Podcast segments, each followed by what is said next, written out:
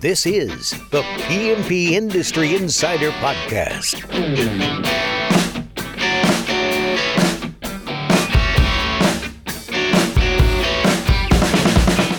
Hello, everyone. Welcome out to another episode of the PMP Industry Insider Podcast, where we look at what is changing in the industry and we take you to the front lines to those that are driving those changes in the industry.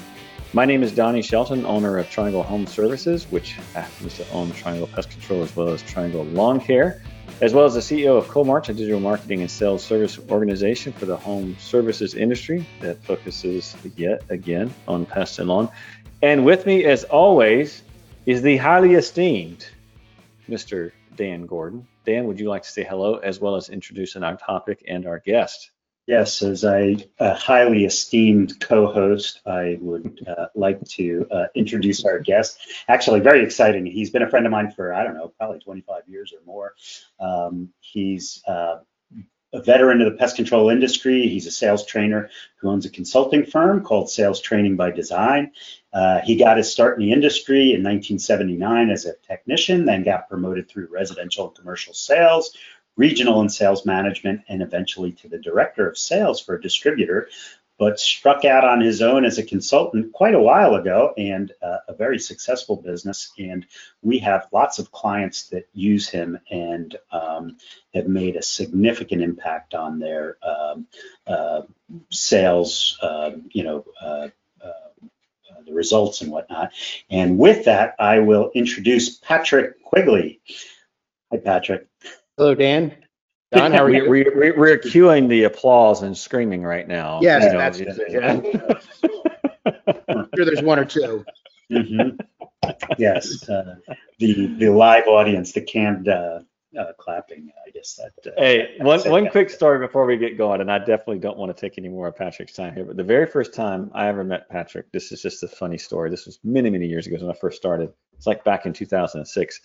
He reminded me of like the Tasmanian devil. Like he had so much energy when he was talking. Like I was worn out just watching watching him. So I'm I'm super excited about. Oh, we we we we've had him uh, when when I was uh, at Viking. We had him come in and train, and he's running around the front and throwing people five dollar bills, at, you know, crumpling them up if they got the answer right. And he, he's very animated. If you if you have a large sales staff, he's uh, to put on the what he does one on one, but put it on for for a group. It's it's it's uh, very Yeah, we, entertaining. we may not have that kind of energy today because I'm sitting down and I really don't want to run around the room. So, um, plus I'm getting older. No, I'm just And kidding. you, you can't throw money. over Yeah. internet, so. Yeah. I can't throw no. money at the room. Well, Patrick, let's let's jump right into this. And I, Yep. you know, I love this topic about how we're gonna, you know, how do you supercharge your sales efforts? Obviously, you have a lot of experience in doing this, and I cannot tell you how ex- excited I am uh, to hear what all you have to say. But let's get some easy questions out to start with, and let's start with just kind of the basic things, right? So, like in your experience, what do you consider to be kind of the low-hanging fruit when it comes to improving your sales effort and then what's the easiest thing i mean let's like what are the quick wins here what are the base hits that, that anyone can kind of do that will have an immediate impact on their sales Well, you know, this is kind of a loaded question because you can't really answer it holistically because there's so many different ways people are are are handling their sales processes. But I can I think that the lowest hanging fruit can only be defined can be defined by what a salesperson isn't doing in the field. So let me give you a couple examples. You got a guy named John. He's a representative of your organization. He runs leads. He closes a he closes at a reasonable clip. Um, the the problem or opportunity that John has, he has no interest in calling customers back that uh, he left proposals for. His follow up process is missing and it's obsolete. This is John's low hanging fruit. Uh, second example is you got a, a rep, Chris, who loves to run leads. Um, he represents the company uh, very well, um, but he's he never upsells to the client. So he's out there for termite and he doesn't present mosquito or general pest control and he feels that he's too pushy and he doesn't have he doesn't want that type of reputation. His low hanging fruit is to get him out of that mindset. Um, i wrote an article it's on my on my website uh, salesbydesign.com if you go to the blog blog section called serve uh, there's an article called serve and it talks about how we we serve the customer we don't sell to the customer Um, you know, and that that's serving them is providing them with those additional services that helps that client out. And that low hanging fruit for Chris would be to get him out of the mindset of he's a he's a um, a high pressure pushy sales rep. You don't need to be if you look at it a little bit differently. Um, I'll give you a third example. You got Jennifer, who's a commercial sales rep, and she sell, sells the heck out of your commercial leads. But every time she gets a lead, she runs out 45 minutes to an hour to the account, inspects it, comes back, writes up the agreement. The next day, drives another 45 minutes out there, makes a presentation, closes the business. But she's not prospecting in and around that area that she knew she had to go back that second time. So her, her low hanging fruit would be territory and time management. And you know, I don't, I don't, I don't believe that there's um, this one grand swoop of, hey, this is how you create the best sales. I think it comes from each individual person of what they're doing right and what they can improve on. And and I think that's that's what happens in our industry when I'm working with my clients is you know you can have seven sales reps with seven different potential opportunities to work with them, and that's where I would see that low hanging fruit. So you, so uh, do you? You, ahead so you, Dan. you, so, so you have, you know, you pointed out those three things and they seem kind of obvious and maybe they are to them or not. But so how do you get those three sales reps to focus on, you know, uh, follow-ups to the guy who doesn't want to follow up? Uh, Well, uh, let's just take that one for instance. I mean, you you have to have in your company a follow-up process, and when somebody's not following the process, it's like somebody that you have a technician that gets the fishing flu every Monday, and the pattern absenteeism is you got to fix that fishing flu, and if you don't, that person's no longer with you. Um, you know, your sales reps. You know, as far as I'm concerned, you own the leads, right? As a company, you're spending money with Coalmarch to generate these uh, sales opportunities. As far as I'm concerned, as an owner, you own the leads. So you you own them until that customer says, you know, yes, no, or you know, if you call me one more time, I'm calling the cops, right? So that follow up, that follow up process is is a process that a company defines. Now, I, I could define them, but it all depends on the personality. The, the follow up process that happens in in um, Connecticut, New York, North Jersey is far different than it would be in in Georgia or North Carolina or South Carolina because the pressure of calling clients is a little bit different. So you have to take all that into consideration when you create this this follow up process because you can turn customers off, uh, but you also lose opportunities if you don't follow up. So every everything comes down to being out in the field, seeing what they're doing, and then making recommendations on what they need to do in the future to to change those uh, that behavior. Like the you know you take you take um, Jennifer for instance, if she doesn't recognize that she's losing opportunities uh, when she has to go back to a commercial account two or three times before she closes it, that she should be prospecting in and around the area. She's not seeing the full full potential of her territory. So I have a kind of, and you you touched on both of these uh, when you with Dan's question here, but you know everything that you were, all the examples you were using really comes back to process. And so when you work with a company, is it more that folks just simply don't have a sales a, a defined good sales process, or is it that they have a process and there's just no accountability? Like what is more Well, common? I'll give you I'll give you an example. Um, I look at if you could imagine a puzzle piece that's two inches high and seven or eight inches long, and each piece of the puzzle put together makes a picture. What I see is people have puzzle piece number seven at number two, and number two at number five, and number five at number seven. And then sometimes that last piece on the far end called follow up is missing. Somebody stole it or they lost it, right? So that that puzzle piece is is part of the process that has to be defined and then pictured and then trained on. And I, I'll give you another example. I could have a client that has five, six, seven, eight, nine sales reps, and I'll ride with each one of them for a week or two, and they're getting ready to hire another sales rep. And my definition is that they have seven or eight sales processes. And then when they hire a new sales rep, they have now nine sales processes because that sales rep that comes in gets to train with all eight people. and he takes a little bit of each one of them. You can't manage it. You can't manage based on that. You just can't manage based on that.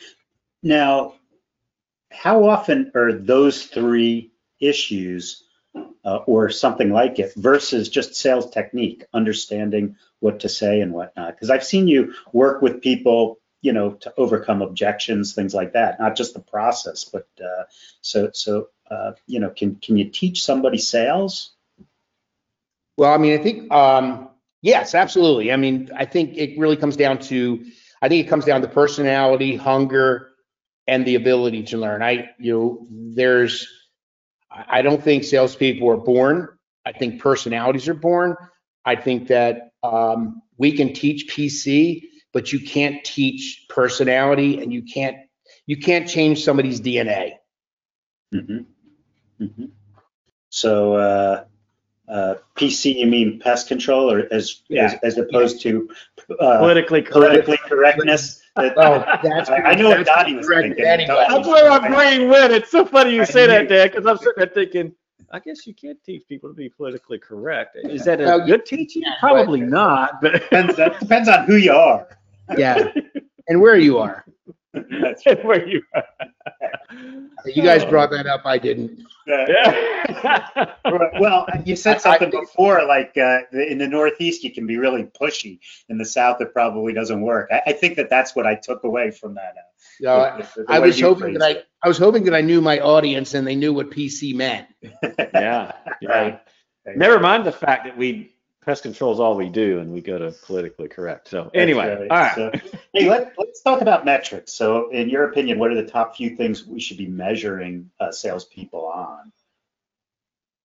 Well, first and foremost, um, the business days off, meaning Monday through Friday. You can't hit your quota if you're taking days off during the week during the busy season. So one of the metrics is, are, are my salespeople coming into work every day?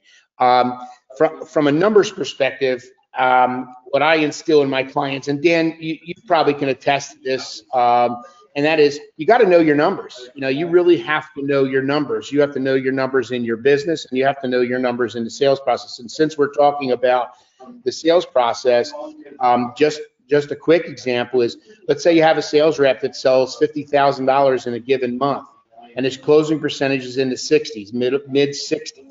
Uh, that means he's probably proposing somewhere around eighty thousand dollars a month.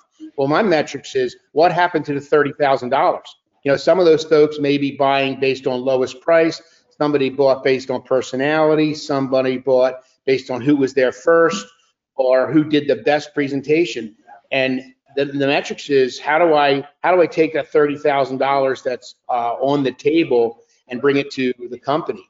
And without without knowing your numbers and knowing where exactly the leads are coming in, who's proposing them, who's closing what, you you you can't have a metrics for your sales. So you really really need to know your numbers when it comes to sales. And when when you have six, seven, eight sales reps, that that's very important.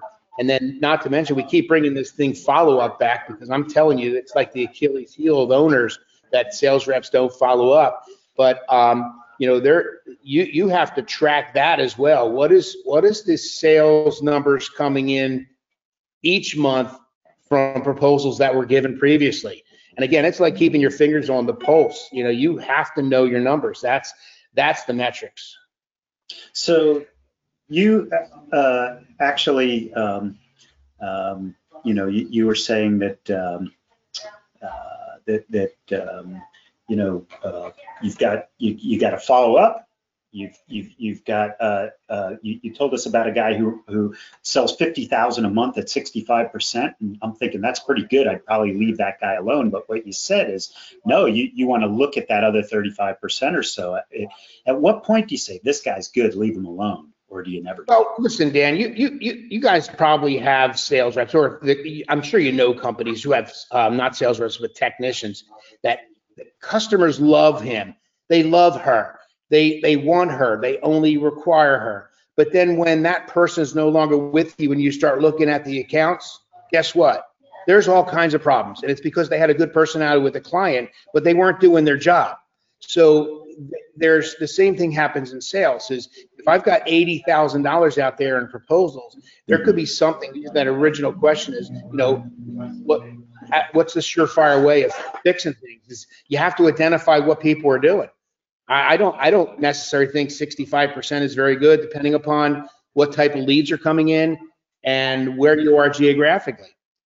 So I, you know, 65 is okay, but I want somebody to be in the 70 to 72s. And if you're okay with 60, 61 and you're the 50,000 is fine, that's okay. That's okay. If that's what your company wants to do, that's all you can produce. That's there's nothing wrong with that. I mean, I work with companies that do $200,000 a year and I work with companies that do 130 million dollars a year. So, you know, what's what's the focus? Um, and I just I just want to say something here because I think this is it's it's important to say. You know, in pest and in lawn, most, I would say a large percentage of the owners were previous operators. Bingo. And so what you see, what I see consistently is that their operation is tight. I'm talking technicians are well utilized, chemical cost, everything is tight as can be. Office and sales, disaster, right? because that's what they know, right? They would never allow their technicians to get away with what they let their salespeople and their office folks get away with. And it's only because it's it's their space, right? It's what they know. And so I, I think the thing I would add to what you were just saying there, Patrick, is manage your sales team just like you would manage your technicians. You know, manage your office just as if you were manage your technicians because it's just so. I, I see that you know it's just so common, especially in smaller companies when the owner was an operator before he or she started. And so um, it's a great point there. Well, so, keep keep this in mind. Keep this in mind because you've got to you got to recognize the um, the process in which somebody owns a business is is that if they've worked for somebody else, they were a technician, and technicians hate salespeople. And then yeah. all of a sudden, that technician does really well and becomes a supervisor, and now has to hear how his five or six technicians don't like the salespeople. And then that supervisor gets tired of it and becomes a manager or then takes it and says, Hey, I want to be in my own business. And now they're in their own business and they've hated salespeople their whole life. So they look at that as kind of a, an offshoot. But hey, I think it's the most important part of the business is you, you can't grow if you're not selling business and selling it at a good clip. And, and then on the other side is making sure you're keeping that customer. So let's let's transition here because that's it's a great segue into our next question, and and this this is such a a complicated question, but we're going to talk through it. What is your take on? You know, there are companies who say we don't really have salespeople; all of our technicians sell, and we have vice versa, where they have these really highly functioning, dedicated sales teams, and their technicians don't sell anything. I don't know that it has to be a one or the other, right? It doesn't need to be a dichotomy, but kind of what's your take on either model? And then, you know, in your opinion, is there an ideal scenario, you know, where there's maybe one or both or even a hybrid? Just curious your thoughts on that. Well, first of all, that's why I love this industry because there's more than one way to peel a potato. And the way you peel a potato in Maine is different from Florida and different in Texas, different in California. Uh, in California, with uh, termite, you have to have separate outside sales reps. I, I, I do not have a problem one way or the other. I love working with I love working with salespeople. I love working with selling technicians. I like I like to see selling technician get so good that they advance into a sale a full time salesperson. Um, I like working with the call centers and with customer service reps. And you know, it's um, you know we talk about you know, I, you know, I've heard, I've heard from my clients that they've had to turn off the Coalmarch marketing because of the lead flow.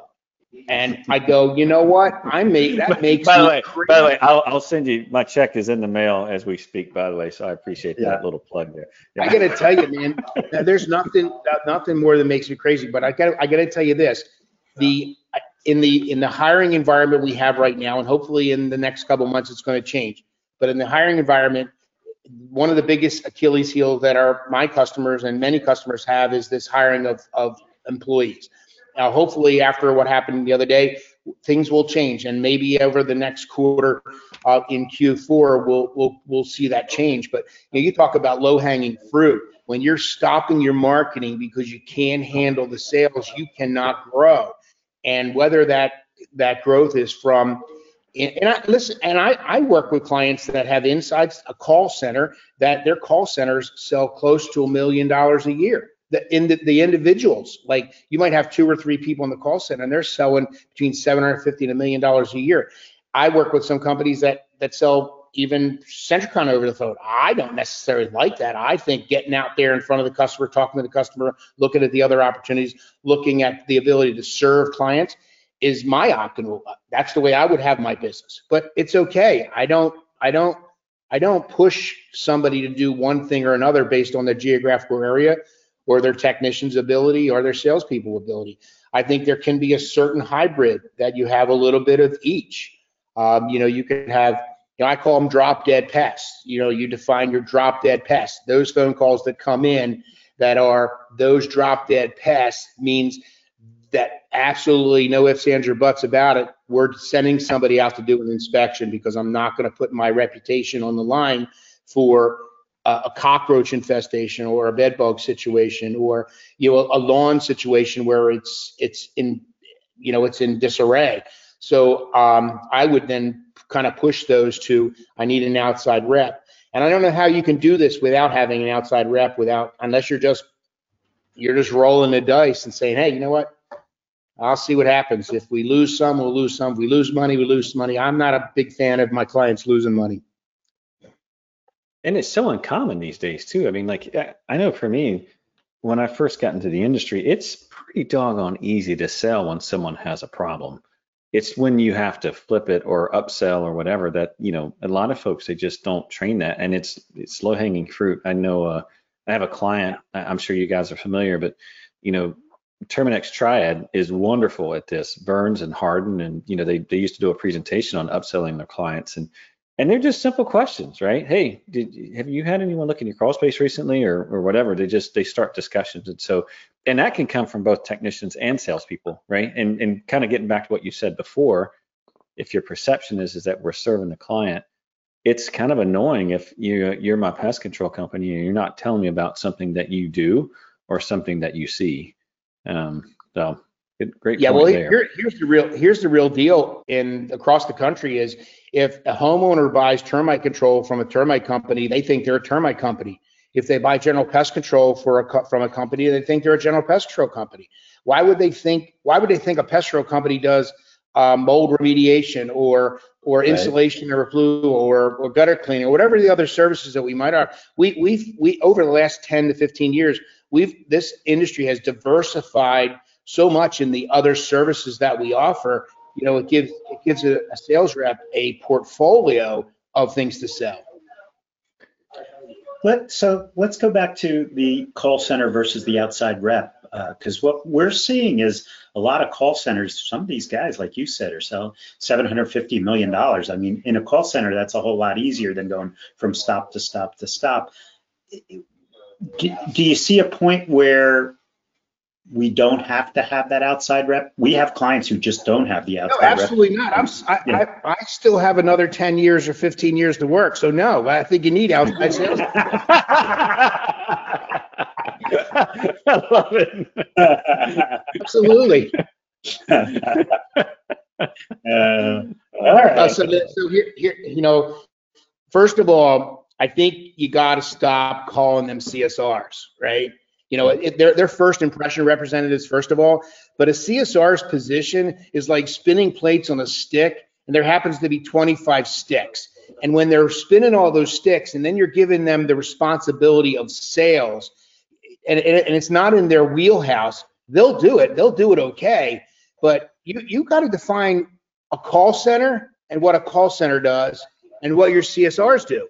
Because if you expect your CSRs to spin all those plates, also sell, take 10 to 15 minutes talking to somebody about what they what they should be buying, your closing percentage is going to come really down because come down a little further because the CSR is only thinking about I've got to make two or three more calls to reschedule this appointment because the, the knucklehead technician called in sick on Monday and I got to reschedule some stuff. So you're you're going to have it. So you've got to clearly define what a CSR is and what a call center person is, and then you can draw the line between the two because there's nothing worse than having a conversation with your CSR that she's not doing something that she's responsible for because she's on the phone for two and a half, three hours a day talking to customers about sales. Because that's not their position. Their that their position is to either move that to a call center or move it to an outside sales rep. And I, I just think that that's why you might have some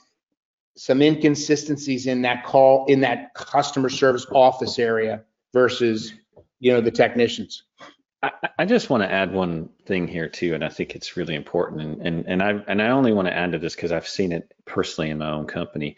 Culture here is just so important. If you've got a negative Nancy or you know or someone who's got a dark cloud over them in your office, get them out immediately.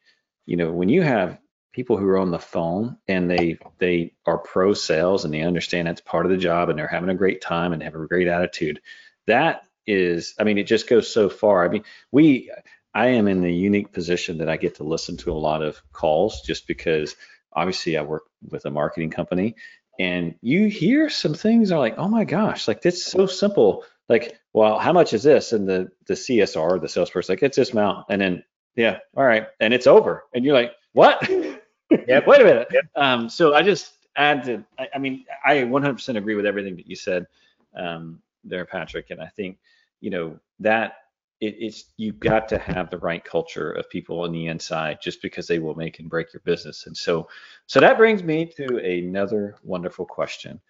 And this one, it always seems to befuddle uh, a lot of folks, myself included. But in your opinion, what is the best way to motivate and incentivize your salespeople? And let's just say we can talk inside and outside, doesn't really matter. You know, is it contest? Is it compensation? Is it both? Like, what what do you think is the best way to motivate and incentivize? Uh, let's kind of take these one by one. Uh, easy oh, yeah. answer, easy answer, time off. Um, yeah. I know that I talked earlier about not having um, your sales reps taking Monday through Friday off, but quite honestly, when you have the busy season and you're driving your your sales reps to work every single Saturday for seven or eight months. And I know I know people are twitching right now, and they, I think they're cringing right now, going, "I can't believe you're saying this." But man, you want to burn somebody out, burn them out. And if you think you got a revolving door of salespeople, um, you're you're going to have it because you're you're not you're not giving them those folks time to spend time with their family during, you know, the best time of the year is when it's nice out and they can spend some time. So I know you're cringing out there and I apologize for that, but hey, you know, don't burn your guys out or your gals out. It's it's uh, not good. Um, you know, contests are good, but however, usually with contests, um, it's the same two, three people that win every month, and then it kind of gets demoralizing for the for the other team members, uh, especially if territories or opportunities are not equal. I don't. Um, I, I, think contests are fine, but you got to really be careful with, um, you know, how how they're how they're created and what the end goal is. Like having a contest say who sells the most home service plans this month um, gets, you know, ten dollars or fifteen or 100, 300, whatever the number is, and then the same three or four people will each month get those. And the reason is because they only sold three or four and no one else sold any, right? So the contest must say, you know, we have to sell as a team 20 of them. And if we get 20 of them, the top two people will then receive the, the, the, the spiff or whatever it might be. So make sure you're clearly defining your contest and what the objective is. Um, compensation structures, again, I think having a structure where it's for your salespeople, where it's tiered, uh, where the more money they sell in the right areas, um, there's tiered incomes or bonus opportunities. Um, I, I have worked with some clients that have salespeople that all they need to make is forty-five thousand dollars a year because their spouse is a superintendent of a school district and she's making buku bucks. And all he needs is that $45,000 to go fishing and hunting when he wants to go. Now, I, I might sound jealous here, but hey, that, that rep's not hungry enough to sell and make 90,000 because he doesn't need to. And, and I've seen that. So, you know, you have to clearly define with your compensation structure how people can make more money. Again, it goes back to the hiring and, and the hunger. And then I think a mixture of both and or all three, you know, you've got uh, incentives, contests, spiffs, um, you know, compensation, it all works well. Um, I, I also will say that it only costs 55 cents to send a letter home saying, hey, you're doing a really great job as a technician, or you're doing a really great job as a sales rep, uh, you're doing a really great job for the company, and sending that to their home so that their family can read that as well. And that only costs 55 cents. So we're not talking about a, a ton of money. We, did, we are talking about money in the beginning, but it really doesn't take that much to incentivize people, keep people pumped up and wanting to come back to work.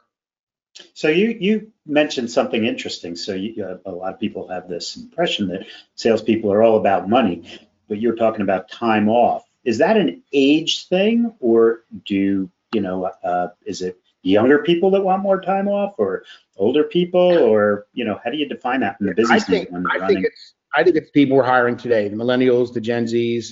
Uh, mm-hmm. Some may say that the Gen Zs are Gen lazies, but um, I, you know, it's it's just the way they are. It's the way they're wrapped. It's it's their DNA, and you know you have to take that into consideration. I mean, I think every one of the folks out there today probably hired somebody in the last last year that came to work, um, not you know f- for no other reason other than to save money. They live at home. They come to work.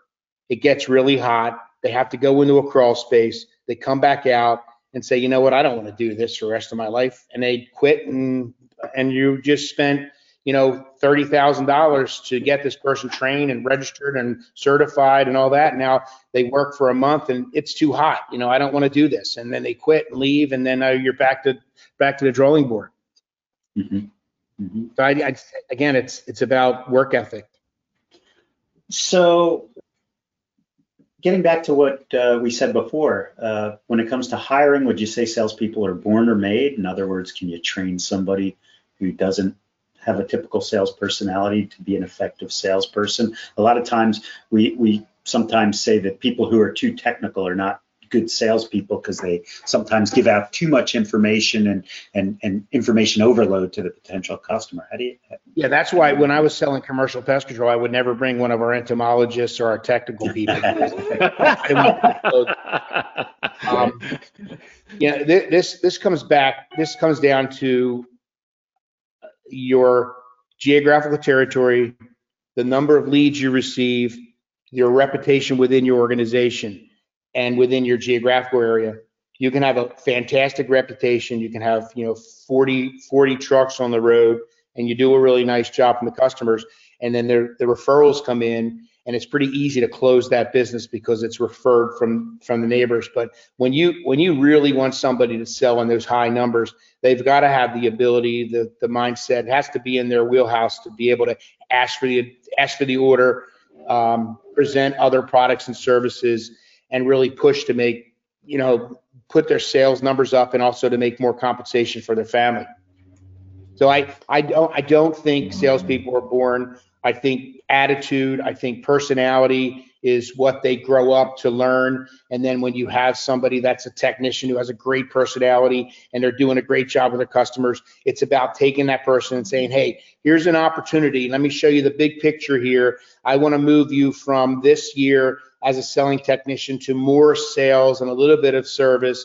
And then eventually in two years, I want to move you to a full-time sales rep. And here's the sales opportunity. Here's the here's the uh, the compensation. Here's the the money you can make if you want to do this because I think you have the right personality as a person. And then that that part of it's easy to teach. You can teach that person how to close business with processes.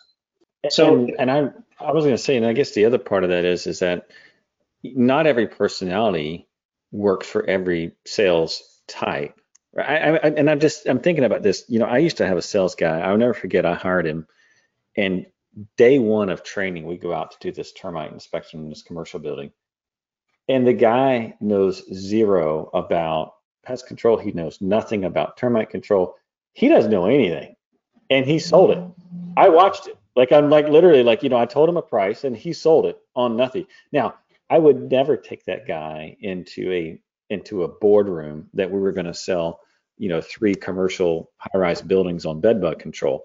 They would see right through that, right? But I think there's probably some personalities that work in some situations, but other personalities that don't. And maybe I'm wrong. Maybe you disagree with me on that, Patrick. But I mean, I, it, that was something that I observed. Do you agree with that? Do you think that it doesn't matter? We can take anyone. Well, I would. I won't disagree with you because you told me the check was in the mail for something I said earlier. So I don't want to.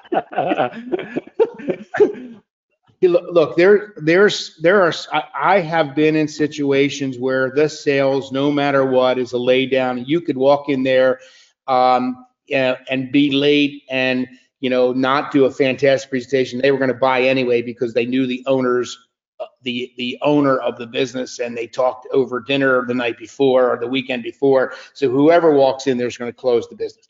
And then I've seen situations where you really have to work for the sale. I mean, I, I was involved in the the casinos in Atlantic City, and sometimes it took 18 months, two years, three years to get a sale.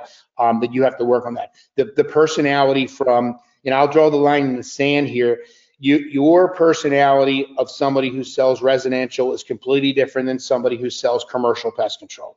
Mm-hmm. You're, you're, talking about two different animals. You're talking about a hunter and you're talking about a farmer. And your farmers, yes. and, and I don't mean anything by this, but a farmer is the one who runs the leads that are generated by the company, and all they're doing is cultivating that lead to to sprout it, to close it, and your hunter has to go out and get the business all the time. If you're lucky enough to be in a marketplace where your sales rep, your commercial sales rep is getting four or five leads a week, not a month, a week, they're probably going to be very, very successful because if they're doing a little bit of self generation eh, with four to five leads a week, they're probably going to be pretty successful. So depending upon your market, depending upon your company's reputation, depending upon your the demographics, um, you know that personality has to be flip flop. And I've seen, I've done it myself, but it's a hard one to find when you have somebody who can do residential and commercial all at the same time.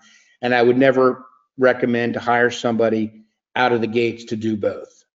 So there's a lot that we talked about in in, in terms of what goes into this thing.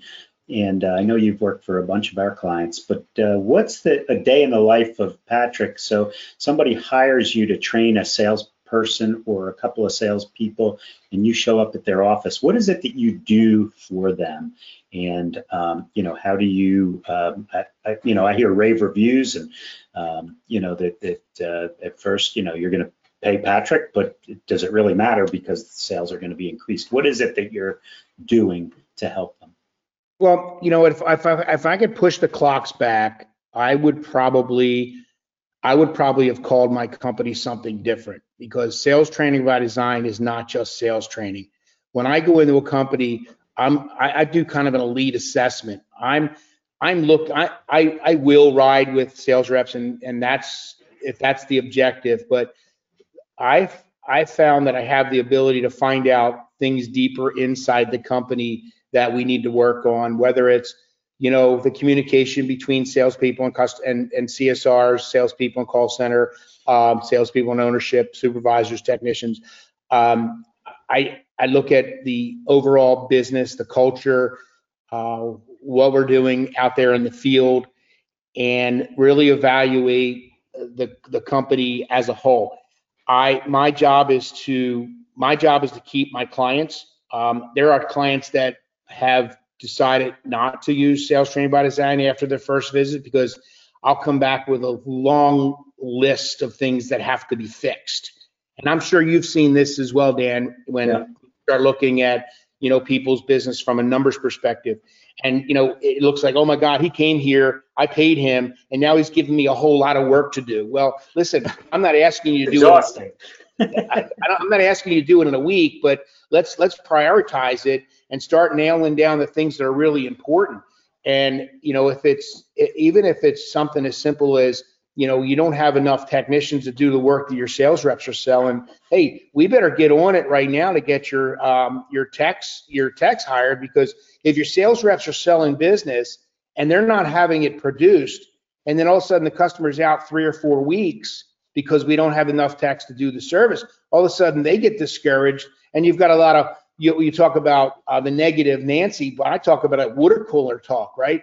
These, these guys are hanging around the water cooler going, man, I lost another termite job or I lost another um, crawl space job because they couldn't do it in time and somebody else did it faster. And, you know, so there's a whole lot of stuff that goes in. There's a lot of moving parts in a pest control company, a lawn care company that you really have to define what's going on. So the life of Patrick Quigley is working in the business, on the business, to make recommendations for people to continue to improve their top and bottom lines.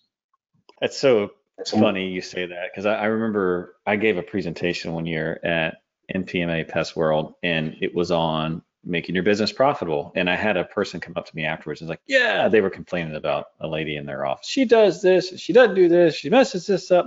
And I'm like, well, just can her right? Yeah. We've been working with her for five years. Oh, I can't do that. And I'm like, well, then why are you complaining?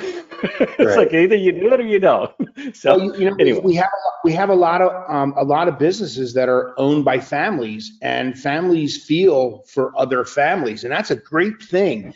But you're absolutely right. Normally, what happens is when you have that employee that gives you grief for four years, five years, and then you make that decision to part ways, within three weeks, you will tell yourself that you should have done it three years ago. And, and that'll happen over and over and over again. It happens with it happens with techs, it happens with supervisors, it happens with in, inside people.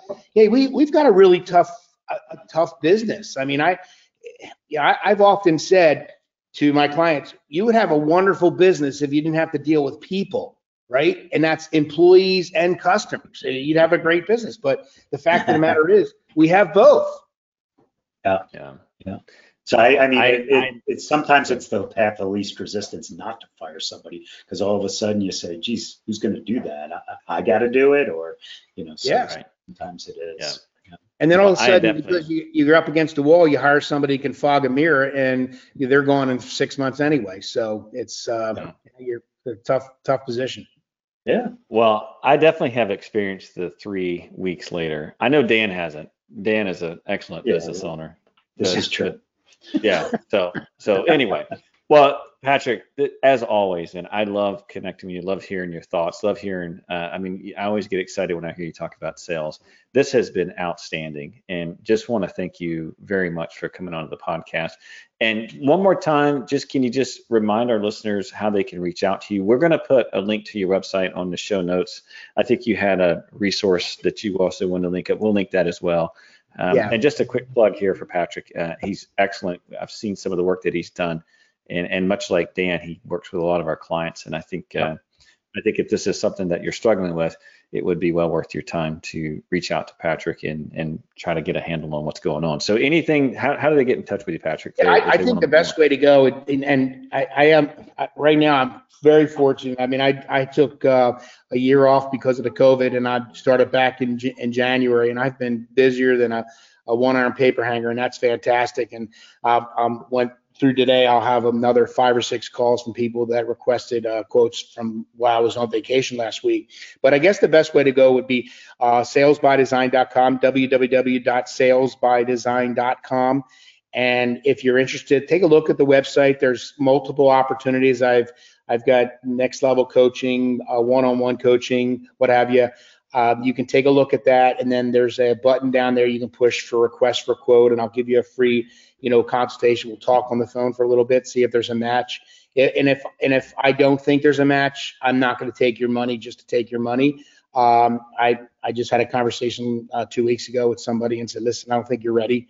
I don't. I'm not coming down to you and and having you spend um, and make an investment on something that you're not ready for. And um, you know that's kind of the way I roll. I I work I work my customers so that they stay on the books for a long time. So um, I've got clients, I started back in 2000 and I've got clients that use me every single year, uh, some multiple times a, a, year, some six times a year. And, and some once or twice a year. So I'm I'm here for the long haul. Like I said, I'm still around here for a while, so we